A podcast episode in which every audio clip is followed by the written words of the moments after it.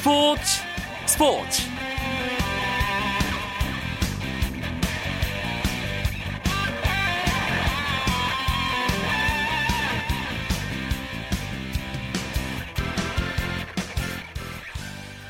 안녕하십니까. 금요일 밤 스포츠 아나운서 이광용입니다. 논란으로 가득했던 피겨 여왕 김연아 선수의 소치 동계올림픽 은메달 획득에 대해 대한체육회와 빙상연맹이 국제빙상경기연맹에 공식적으로 문제 제기를 하기로 했습니다. 체육회는 빙상연맹과 공동으로 국제빙상경기연맹 징계위원회에 서한을 보내 소치올림픽 피겨 심판진 구성에 관한 엄정한 조사를 촉구하고 앞으로 불공정 시비가 다시는 일지 않도록 강도 높은 개혁도 요구하기로 했는데요. 물론 이번 제소로 판정이 번복될지는 미지수입니다. 하지만 이번 일이 올림픽 정신을 되새기고 심판들의 윤리의식을 각성시킬 수 있는 계기가 되길 기대해봅니다. 금요일 밤 스포츠는 국내 축구 이야기를 나누는 축구장 가는 길로 함께합니다. 오늘도 알찬 내용 준비하고 있습니다. 잠시만 기다려주시고요.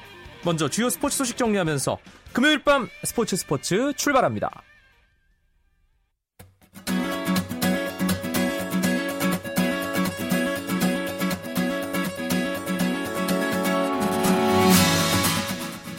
프로배구 V리그 남자부 플레이오프 1차전에서 현대캐피탈이 대한항공에게 세트스코어 3-0으로 승리했습니다. 현대캐피탈의 좌우 쌍포가 승리를 견인했는데요. 아가베즈와 문성민이 40점을 합작했고 윤봉우와 권영민은 승부처에서 귀중한 블로킹 6개로 승리에 디딤돌을 놨습니다. 이로써 현대캐피탈은 지난 2009-2010 시즌 이후 4년 만에 챔피언 결정전 진출에 한 걸음 다가섰습니다.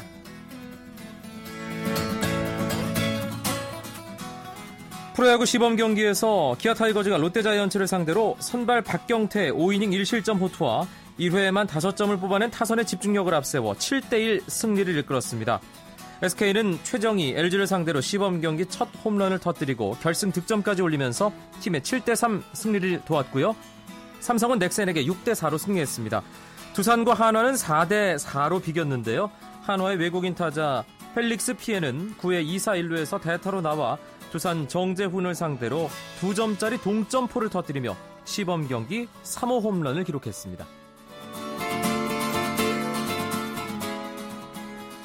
일본 프로야구 한신 타이거즈의 오승환 선수가 시범 경기에서 첫 세이브를 신고했습니다.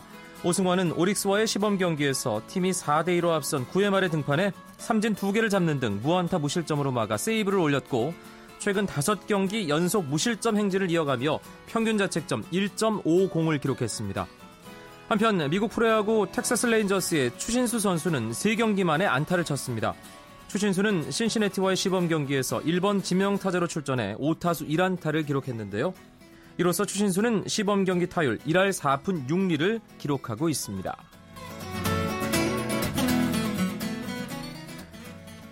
피겨스케이팅 김연아 선수에 이어 수영 박태환 선수도 아직 청룡장을 받지 못한 것으로 드러나 논란이 일고 있습니다. 박태환 선수 측은 박태환이 청룡장 기준점수인 1,500점에 2배가 넘는 3,800점을 따내고도 대한수영연맹의 추천이 없어 청룡장은 물론 어떠한 서훈도 받지 못했다고 전했습니다. 이에 대해 수영연맹 측은 대한체육회 규정상 청룡장은 은퇴 시에 추천할 수 있다고 나와 있어 올 아시안게임이 끝나는 대로 추천할 예정이라고 해명했습니다. 하지만 대한체육회에 확인한 결과 청룡장 추천 시기는 선수의 은퇴 시가 아니라 아무 때나 할 수 있는 것으로 드러났습니다.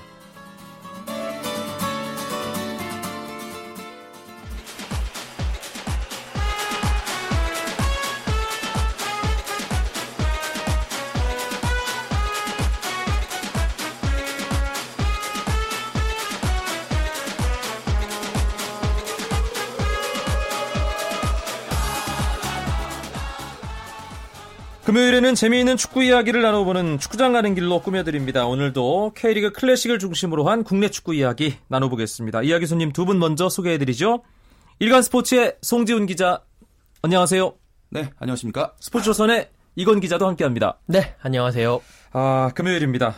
이번 한 주를 또 돌아보면서 국내 축구계 어떤 일이 있었는지 먼저 정리를 해보겠습니다. 송지훈 기자. 네, 일단 지난 주말과 이번 주 초에 K리그 클래식 2라운드 경기가 있었는데요. 부산이 디펜딩 챔피언 포항에게 3-1로 깜짝 승리를 거두면서 포항을 2연패의 늪으로 떨어뜨리는 그런 이변 같은 경기가 있었고요.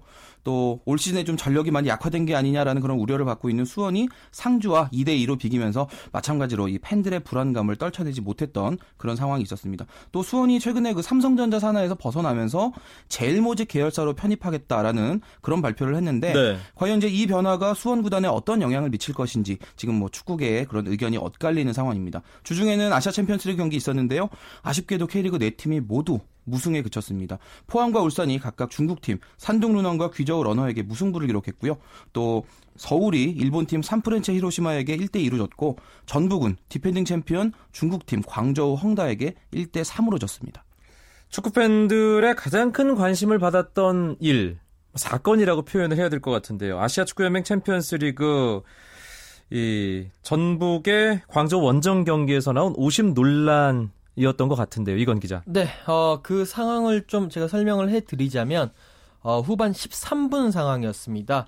전북이 광저우에 1-2로 지고 있었고요. 이제 공격을 하면서 전북의 윌킨슨 선수가 로빙 패스를 올렸습니다. 이것을 이제 뛰어들던 정인환 선수가 상대 문전 앞에서 헤딩 슈팅으로 연결을 하면서 골을 성공을 시켰는데 갑자기 그 오만 출신의 주심이 그 휘슬을 불었어요. 그래서 골이 아니다. 그러면서 정인환 선수가 슈팅하기 직전에 골키퍼를 밀었다. 그래서 골키퍼 차징이다. 라고 얘기를 했고 전북 선수들은 판정에 대해서 강하게 항의를 했지만 결국 판정은 번복되지 않고 2-2 동점으로 갈 수 있었던 경기가 결국 1-2가 됐고 그 다음에 흔들리면서 다시 한번 추가골을 허용을 하면서 1-3으로 패배하게 되는 그런 상황이었습니다. 네, 광저우가 아무래도 지난 시즌 아시아 챔피언스리그 우승팀이기 때문에 쉬운 상대는 아니었습니다. 하지만 분명히 그 상황이 골로 인정이 됐다면 경기 분위기는 확 바뀔 수 있었던 그런 장면이었는데요. 사실 K리그 클래식 팀이 연루된 그런 연관된 그런 일이기 때문에 좀 더 객관적인 시선이 필요할 것 같은데 팔 안으로 굽는 그런 거 말고 정말 냉정하게 송지훈 기자 보기엔 어떻습니까? 오심인가요? 일단 그 심판 판정 자체를 들여다보면요. 선후 관계가 뒤바뀌어 있습니다. 그 심판이 정인환 선수가 골키퍼를 밀어서 넘어뜨렸기 때문에 그 헤딩을 할 수 있었고 그렇기 때문에 반칙이다. 라고 이제 판정을 했던 것인데 그 당시 그 해당 상황의 영상을 다시 보면요. 실제로는 정인환 선수는 광저우 선수들과 슈팅을 할 때 접촉이 없었습니다. 그리고 슈팅을 한 뒤에 골키퍼와 몸이 살짝 닿는 그런 모습이 나오거든요. 뭐 제가 팔이 안으로 굽지 않더라도 이건 명백한 심판의 오심이었다라고 말씀드릴 수 있는 상황이고요. 참고로 그렇기 때문에 어제 그 대한축구협회와 프로축구연맹이 이번 상황에 대해서 아시아축구연맹 측에 공식적으로 유감의 뜻을 나타내는 이제 그런 일도 있었습니다. 네. 이건 기자가 얘기했지만 오만 주심이었잖아요. 네. 상당히 좀 오만한 판정이 아니었나. 예, 그런 모든 축구팬들의 공부를 사는 그런 판정이었다는 생각이 들고 사실 오심도 경기의 일부다. 이런 네. 얘기를 우리가 종종 합니다만 이렇게 경기 흐름을 확 뒤바꿔버리는 이런 판정이 나오면 안 되는 거잖아요. 원칙적으로. 그렇죠. 일단 기본적으로 축구는 골이 많이 나오는 그러니까 득점이 많이 나오는 경기도 아니고 그리고 득점을 하기 위해서 흐름이 상당히 중요한데 특히나 축구 같은 경우에 흐름을 탈 때 골이 많이 나오는 그런 스포츠거든요. 그런데 만약에 이게 물론 스포츠에서 만약에는 없지만 오심이었기 때문에 그걸 생각을 해본다면 이 상황에서 동점이 됐다. 그러면 그 흐름과 그리고 상승세를 타면서 특히나 중국팀 같은 경우에는 아무리 광저우 헝다라고 할지라도 그런 정신적인 측면이라든지 흐름을 이렇게 조율하는 측면이 조금은 떨어지는 게 사실입니다. 그렇기 때문에 2-2가 됐다면 그 상승세를 탄 전북이 한 골을 더 넣어서 역전도 할 수 있었던 가능성도 충분히 있었다고 저는 그렇게 생각을 합니다. 그런데 최근 들어 특히 그런 것 같은데요. 중국 클럽팀과 경기를 하면 뭔가 좀 이런 심판 쪽에서의 껄끄러운 판정들 계속 좀 이거 좀 아닌 것 같은데 라고 뇌리에 남는 판정들이 많이 나오고 특히 원정 경기에서 자주 나오는 느낌이거든요. 송지훈 기자. 그 이번 경기 주심이 앞에 이제 오만 출신이다라는 이제 이야기를 했었는데요.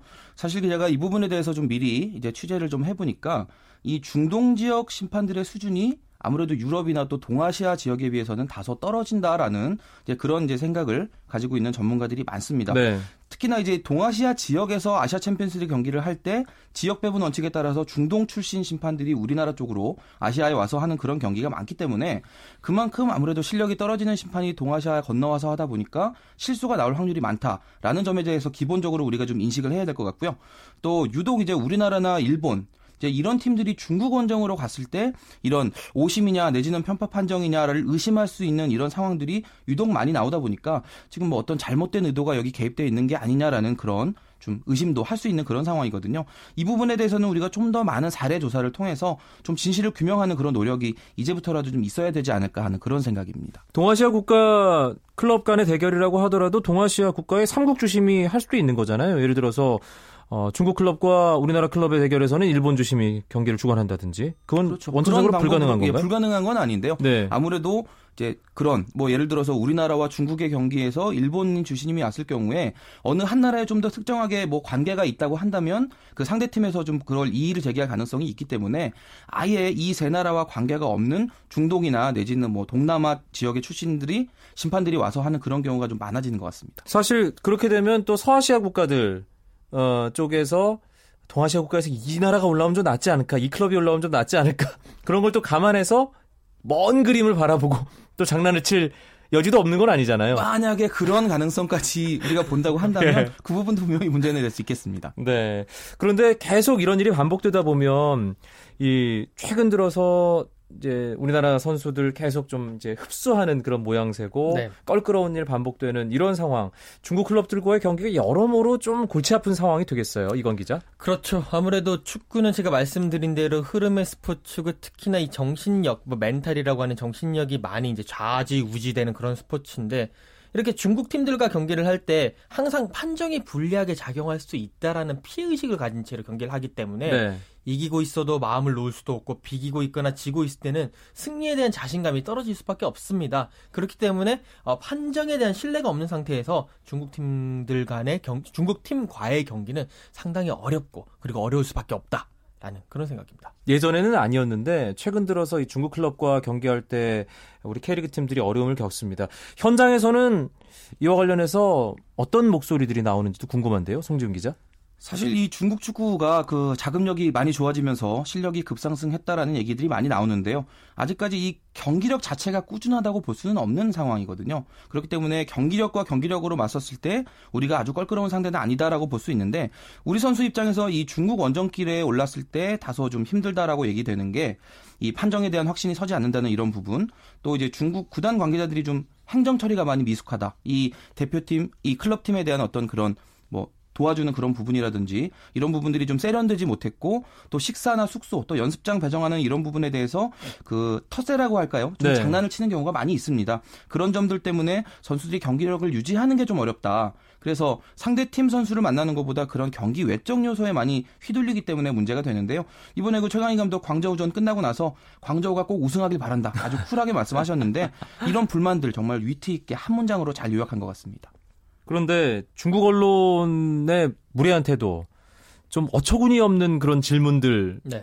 또 문제가 되잖아요. 이건 기자. 그렇습니다. 특히 아시아 챔피언스 리그 같은 경우도 그렇고요. 특히 뭐 큰 팀들이 왔었을 때 중국 기자들이, 물론 중국 기자들 자체를 폄훼하는 건 아닙니다만 그런 좀 기상천외한 질문들을 많이 하면서 상당히 곤란스럽게 하는데요. 뭐 작년에 그 아시아 챔피언스 리그 결승전 전날에 있었던 기자회견에서도 한 중국 기자가 그 FC 서울의 최용수 감독에게 만약에 당신이 우승을 하면 마르첼로 리피 광저우 헝다 감독 앞에서 이렇게 말춤을 출 용의가 있느냐라든지 뭐 그런 이상한 질문도 하게 됐고 뭐 이번에 그 최강희 감독에게도 여러 가지 조금 안 좋은 그러니까 기분을 이렇게 거슬릴 만한 이런 질문들을 많이 했다고 하더라고요.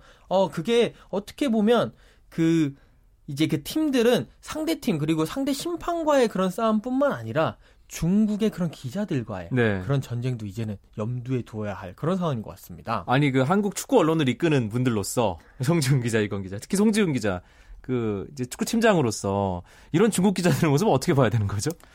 그 사실은 제가 그 최근까지 중국 축구를 담당을 하고 있기 때문에 이 광저우 헝다를 취재할 기회도 좀 많이 있었고요. 네. 이제 그런 면에서 제가 이 중국 축구 도대체 왜 이렇게 기자들이 무례하게 하는가를 이장수 감독에게 직접 물어봤습니다. 이장수 감독이야 뭐 중국 축구 통이니까요. 그렇죠. 중국 축구 전문가이기 때문에 해주신 얘기가 이 중국에서 축구 한 종목만 취재하는 기자의 수가 10,000명 정도가 된다고 합니다. 아, 10,000명이요? 네네. 우리나라 기자들 다 합쳐도 아마 제 생각에 수백 명 정도일 텐데 중국은 축구만 취재하는 기자가 10,000명이 있기 때문에, 그리고 또 이 중국 축구가 지금 보면 인기가 이 중국 대표팀 그리고 아시아 챔피언스 리그 같은 이런 어떤 특정한 경기들에 쏠려 있거든요. 이 10,000명이 이 몇 경기 안 되는 그런 경기를 취재하는 과정에서 경쟁을 하다 보니까 아무래도 그 안에서 더 튀는 질문 해서 주목을 받아야 되고 또 상대 감독을 도발해서 뭔가 이렇게 이야기거리를 끌어내야 하는 이제 그런 이유가 있기 때문에 일부러 더 그렇게 한다라는 얘기를 이제 해주시더라고요. 이런 게 지금 중국 축구의 그 기자들의 수준이라고 할 수 있겠고, 사실 이걸 다른 나라에서 뭐 한국에서 이걸 어떻게 해달라라고 얘기하기는 참 민감한 부분입니다. 또 그쪽에서 어떤 이제 팬들의 요구가 있는지를 모르기 때문에 이건 말 그대로 중국 축구의 수준이 높아져서 취재 수준도 높아져서 좀 자연스럽게 이런 좀 별난 기자들을 걸러내는 시스템을 중국 스스로 만들어야 하지 않나 이런 생각을 해봅니다. 정말 10,000명 중에 튀려면 정상적인 질문으로는 안 되겠네요. 네, 그렇습니다. 하지만 이해는 안 된다는. 알겠습니다. 아시아 챔피언스리그 전북과 광저우전에 있었던 오심 논란, 또 중국 축구, 또 중국 언론에 대한 이야기까지 나눠봤습니다. 금요일 밤에 재미있는 축구 이야기, 축구장 가는 길, 일간스포츠의 송지훈 기자, 스포츠조선 이건 기자와 함께하고 있습니다. 쳤다 하면 홈런이고 슛 골이고 각본 없는 한편의 드라마, 그것이 바로 손에 잡힌 우승 트로피, 목에 걸린 그 배달, 너와 내가 하나 되는 그것이 바로 꿈꾸던 스포츠. KBS 1라디오 이광용의 스포츠 3라운드를 앞두고 있는 K리그 클래식 이야기로 넘어가 보겠습니다. 2라운드까지 지난 주말 마쳤는데 초반 판도를 간단하게 정리해볼까요? 이건 기자. 네. 일단 두 경기를 치른 순위로만 정리를 간략하게 해보면 울산과 전북이 나란히 2승으로 1위, 2위를 차지하고 있고, 수원이 1승 1무로 3위를 차지하고 있습니다. 전남, 제주, 부산, 경남이 1승 1패씩으로 그 뒤를 이렇게 따르고 있고요. 인천, 성남, 서울이 1무 1패로 하위권의 자리를 잡고 있고, 포항이 유일하게 2패로 아직까지 승점이 없습니다. 물론 순위도 꼴찌입니다. 지난 시즌 마지막 경기에서 울산에게 극적인 역전 우승까지 이끌었던, 뭐 지난 시즌 트로피를 2개나 들어올렸던 포항이 2라운드긴 하지만 최하위라는 게 가장 눈길을 끄는 대목이긴 하네요, 송지훈 기자. 그렇습니다. 일단 뭐 서울이나 포항 같은 경우에 지금 출발이 다소 부진하다, 이제 이런 얘기들이 나오는데요. 아무래도 이 정규리그 그리고 챔피언스리그를 같이 하고 있기 때문에 뭐 다른 팀들보다 다소 불리한 건 사실입니다. 그런데 이 포항의 경우에는 좀 위험 요소가 보이는 것도 사실인데요.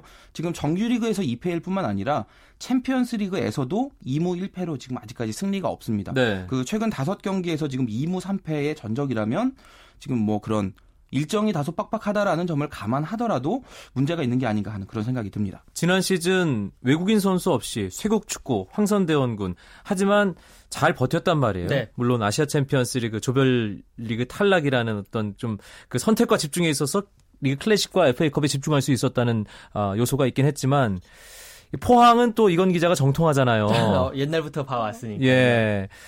어떻게 봐야 될까요? 일단 외국인 선수가 없다라는 부분을 본다면 사실 K리그에서 외국인 선수를 두는 이유가 플레이 스타일이 다르다는 것뿐만이 아니라 결정적인 순간 혹은 승부처에서 한 방을 터트려 줄 수 있는 그런 선수라는 의미가 있거든요. 그렇기 때문에 지금 외국인 선수가 없는 포항은 상당히 좀 그 한 방을 터트리는 부분에서 한계가 있을 수밖에 없고요. 특히나 최전방 공격수가 지금 없는 상황이잖아요. 배천석 선수 외에는. 네네. 그렇기 때문에 이렇게 돌아가면서 뭐 제로톱을 쓴다느니 여러 선수들을 돌아가면서 쓰고는 있지만 그 결정력이 아쉽고, 지난해와 비교했을 때 노병준, 황진성 같은 팀의 구심점 역할을 했던 베테랑 선수가 빠져나갔기 때문에 상당히 지금 고전을 하고 있지 않나 싶습니다. 일단은 한 5, 6라운드 정도까지는 지켜봐야겠습니다만, 그때까지 돌파구가 안 보인다면 이번 시즌 조금 포항 이 행보가 좀 쉽지 않을 수도 있겠다, 그런 생각도 들고요. 또 어떤 팀 눈에 띄나요, 송지훈 기자? 역시나 이 올 시즌 앞두고 이 선수층을 좀 두껍게 가져가면서 준비를 잘했던 울산과 전북이 역시나 이제 시즌 초부터 안정감 있는 모습 보여주고 있고요. 양강이라고 봐야겠죠. 그렇습니다. 예. 그리고 이제 지난 그 시즌 끝나고 나서 주축 선수들이 많이 빠져나갔던 인천이 또 역시나 부진한 모습을 보여주면서 역시나 이 그런 부분들 예상했던 부분과 많이 맞아떨어지는 그런 상황이라고 할 수 있겠습니다. 주말 동안 이제 3라운드 펼쳐집니다. 토요일에 3경기, 일요일에 3경기 있는데, 아, 토요일, 포항수원전 눈길이 가네요. 이건 네. 기자. 포항수원이 이제 어떻게 보면 외나무다리에서 만났는데, 사실 포항은 수원의 천적입니다. 최근 7번 맞대결 동안에 포항이 6승 1무로 일방적으로 앞서 있는데, 그 가운데는 6대1 경기였나요? 5대0 경기. 5대0 경기였나? 예. 제 기억으로 FA컵 경기인가 어쨌든 이렇게 되어 있는데, 그 정도로 아마 그 경기 패배로 인해 가지고 수원이 여러 가지 효율성의 부분에 대해서 이제 얘기가 나오면서 지금의 뭐 삼성전자 산하에서 물러나는 그런 얘기도 나오고 있는데 네. 시간이 되면 다시 한번 얘기를 드리도록 하고요. 포항의 안방에서 경기가 열리고는 있지만 지금 수원도 갈 길이 멉니다. 그리고 또 포항은 지금 최근에 아직까지 승리가 없기 때문에 상당히 지금 치고받고 상당히 치열한 경기가 되지 않을까 싶습니다. 아하, 예, 일단 포항 대 수원의 경기가 스틸라드에서 2시에 펼쳐지고 토요일에 제주 대 성남, 경남 대 전남 경기도 있는데 이 경기 관전 포인트도 송지훈 기자 간단하게 짚어주시죠. 네, 경남과 전남의 경기도 이제 일종의 천정 매치다 이렇게 볼 수 있는데요. 경남이 전남에게 지금 최근 9경기 1승 2무 6패로 아주 불리하거든요. 네. 이제 안방에서 열리는 경기에 과연 설욕할 수 있을지 이 부분이 되겠고요. 또 지금 그 제주와 성남의 경기도 제주가 최근에 홈에서 3연패를 당하면서 좀 안방에서 많이 주춤합니다. 또 성남과의 상대 전적 최근 7경기 1승 4무 2패로 또 마찬가지로 불리한데요. 지금 성남이 컨디션이 완전히 올라오지 않았기 때문에 뭐 제주가 좀 설욕할 수 있는 좋은 기회가 될 것 같습니다. 일요일에도 3경기가 있습니다. 상주 대 전북, 서울 대 부산, 울산 대 인천인데 서울 부산 경기는 관심이 가요. 이건 기자. 그렇습니다. 윤성엽 부적 매치라는 별명으로 팬들에게 관심을 받고 있는데 네. 최용수 감독은 그 윤성엽 감독을 상대해서, 그러니까 윤성엽 감독이 수원 감독 시절부터 포함을 했었을 때, 5승, 그러니까 윤성엽 감독이 5승 2무 2패로 최용수 감독에게 많이 앞서 있는 상황이죠. 그렇기 때문에 최용수 감독은 상당히 윤성엽 감독에게 설욕을 하고 싶어 하고, 예를 들어서 다른 팀 팬들도 서울이랑 붙었을 때 윤성엽 감독의 얼굴이 그려진 네. 부적을 흔들면서 우리가 이긴다. 그렇게 했기 때문에 윤성엽 부적이라고 하는데, 지금 최용수 감독은 오늘 그 기자들과 만나면서 그 윤성엽 부적을 찢어버리고 싶다라고 하면서 투지를 불태웠습니다. 예, 최용수 감독이 좀 조심스러워하는데 오늘은 상당히 도발적인 말을 했더라고요. 특히나 이 고등학교 대학교 선배기도 하기 그렇죠. 때문에 윤성엽 감독에 대한 말을 많이 아끼는 편인데 작심하고 이야기를 한 것 같습니다. 네, 일요일에 상주 대 전북, 울산 대 인천 관전 포인트 송지훈 기자 간단하게 짚어주실까요? 네, 일단 상주 대 전북, 상주의 안방에서 경기가 열리지만 이 전북이라는 거함 아마 잡기에는 좀 쉽지 않을 것이다라는 생각을 해보고요. 네. 울산과 인천의 경기도 요즘 뭐 팀 분위기 차이를 감안하면 울산 쪽이 상당히 유리할 것 같습니다. 예, 앞서 이 아시아 챔피언스리그 이야기만 안 했으면 이 경기 승패 예상을 하면서 두 기자를 제가 수렁 속으로 빠뜨릴 수 있었는데 그 부분이 조금 아쉽네요. 시간이 없어서. 뭐 말을 할 수 있는 기회가 없기 때문에 미리 말씀드리면 아주 잘 맞추는 편입니다. 알겠습니다. 다음 주에 한번 기대를 해보도록 하겠습니다. 금요일 밤에 재미있는 국내 축구 이야기 축구장 가는 길 일간스포츠의 송지훈 기자, 스포츠조선 이건 기자 두 분과 함께했습니다. 고맙습니다. 감사합니다. 감사합니다. 주말 스포츠는 최시중 아나운서와 함께 9시 20분에 만나실 수 있고요. 저는 월요일 밤에 다시 뵙죠. 아나운서 이광용이었습니다. 멋진 금요일 밤 보내십시오. 고맙습니다. 스포츠.